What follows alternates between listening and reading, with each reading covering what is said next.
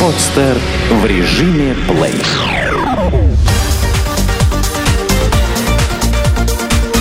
Банк.ру. Информационный дайджест. Чем опасно поручительство?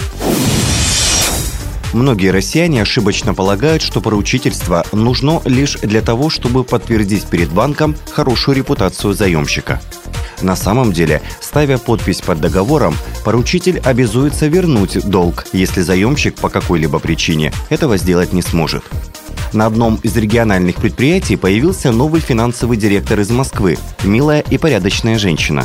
Она сразу наладила со всеми хорошие отношения и через полгода решила оформить кредит на кругленькую сумму, попросив двух своих сотрудников поручиться за нее.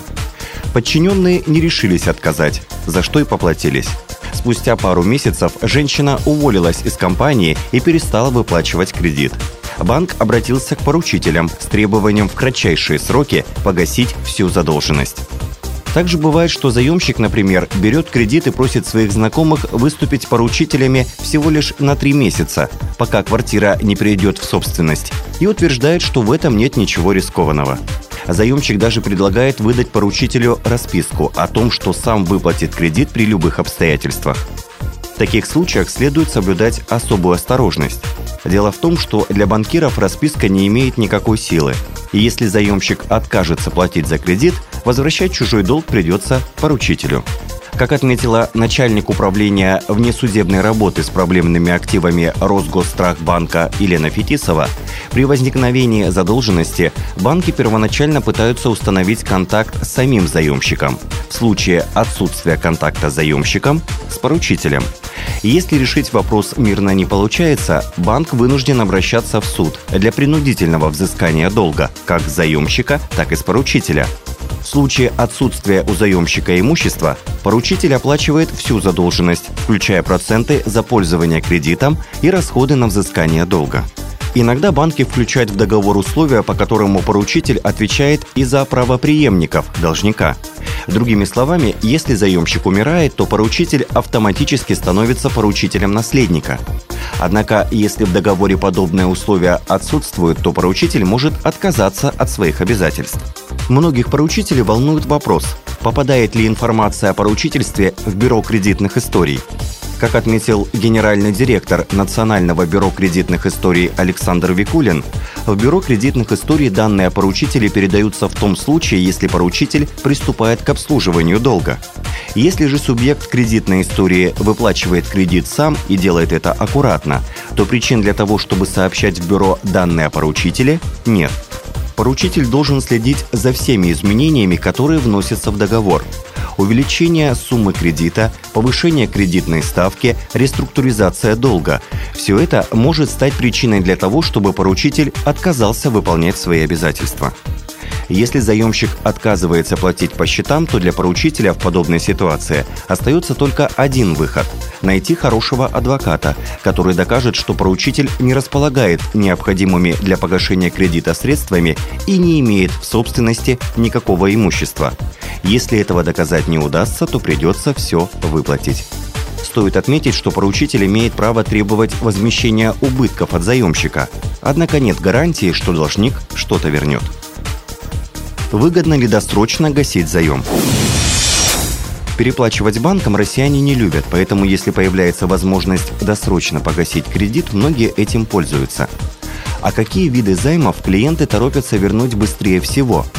Есть ли какие-либо ограничения со стороны банков и когда гасить кредит досрочно не имеет смысла? По данным Центробанка, россияне в прошлом году погасили досрочные ипотечные кредитов на 56% больше, чем в 2010 году. По словам специалистов, граждане опасаются повторения кризиса 2008 года, поэтому ищут любые способы избавления от кредитной кабалы. Чаще всего досрочно гасят ипотеку. Как правило, жилищные кредиты берут на максимальный срок 20-30 лет, чтобы ежемесячный платеж был минимальным – а вот погашают ипотеку, как только появляется возможность, выделяются свободные средства. Говорит в интервью банк.ру начальник управления методологии и оптимизации розничных бизнес-процессов Нордея банка Татьяна Степаненко. Довольно часто клиенты берут ипотеку, например, на 90% стоимости квартиры. Затем продают имеющееся жилье и досрочно возвращают большую часть кредита. Полное досрочное гашение происходит в среднем в 1-2% случаев. Частичное досрочное гашение встречается чаще, примерно в 10-15% случаев подсчитал для банк.ру начальник управления кредитования физлиц банка «Глобекс» Александр Галкин. По его словам, учитывая продолжительный срок действия ипотечного договора, можно сказать, что по таким кредитам чаще происходит частичное досрочное гашение долга, а по коротким и среднесрочным кредитам чаще случаи полного досрочного погашения. Самыми активными месяцами для предварительного гашения задолженности перед банком являются февраль-апрель. По словам экспертов, этому способствуют премии и бонусы, получаемые работниками за предыдущий год. Что же касается возможных ограничений на досрочное погашение кредитов, то, как заявляют опрошенные специалисты, ничего подобного банки сейчас не практикуют.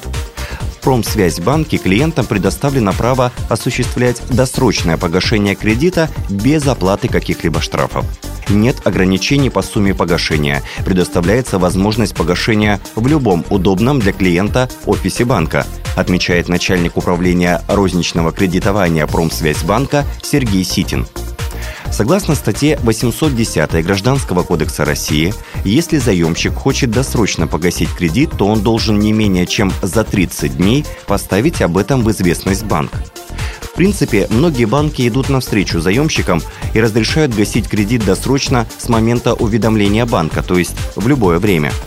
При этом банкиры опровергают утверждение о том, что досрочное погашение наносит им серьезный урон. По их словам, наращивая объемы кредитования, они всегда учитывают статистику по досрочным возвратам, и это позволяет подготовиться к выпадающим доходам. Заранее расплачиваться с долгами, как считают банкиры, выгодная для заемщика практика, поскольку снижает общий объем переплаты. Но бывают и исключения.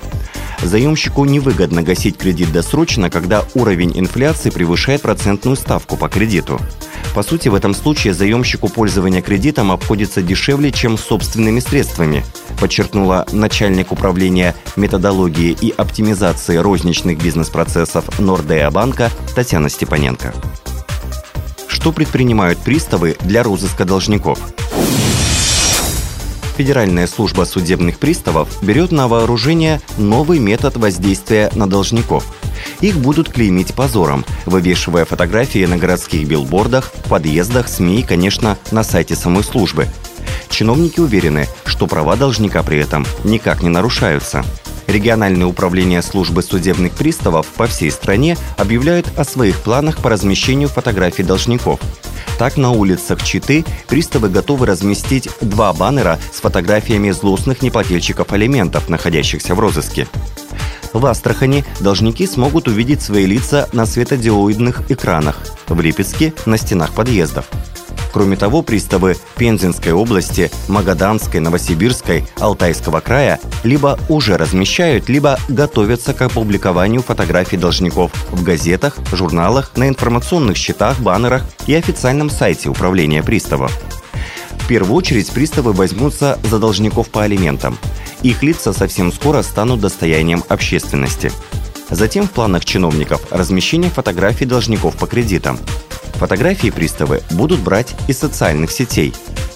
А как же право гражданина на защиту чести и достоинства, право на неприкосновенность личной жизни?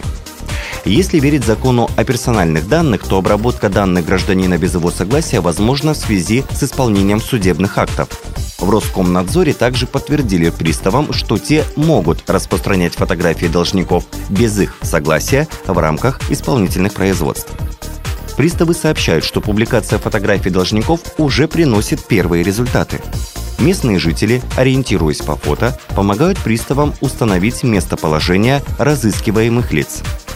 Надо отметить, что подобные меры в основном будут применяться к лицам, которые не идут на контакт с приставами, скрываются. Если же гражданин готов платить по долгам, но в данный момент не имеет возможности, то закон предоставляет ему ряд возможностей. В частности, можно получить отсрочку. В некоторых регионах страны, например, в Свердловской области, перед решительным наступлением приставы сначала рассылают должникам СМС-сообщения, напоминая о наличии задолженности. Сделано на podster.ru Скачать другие выпуски подкаста вы можете на podster.ru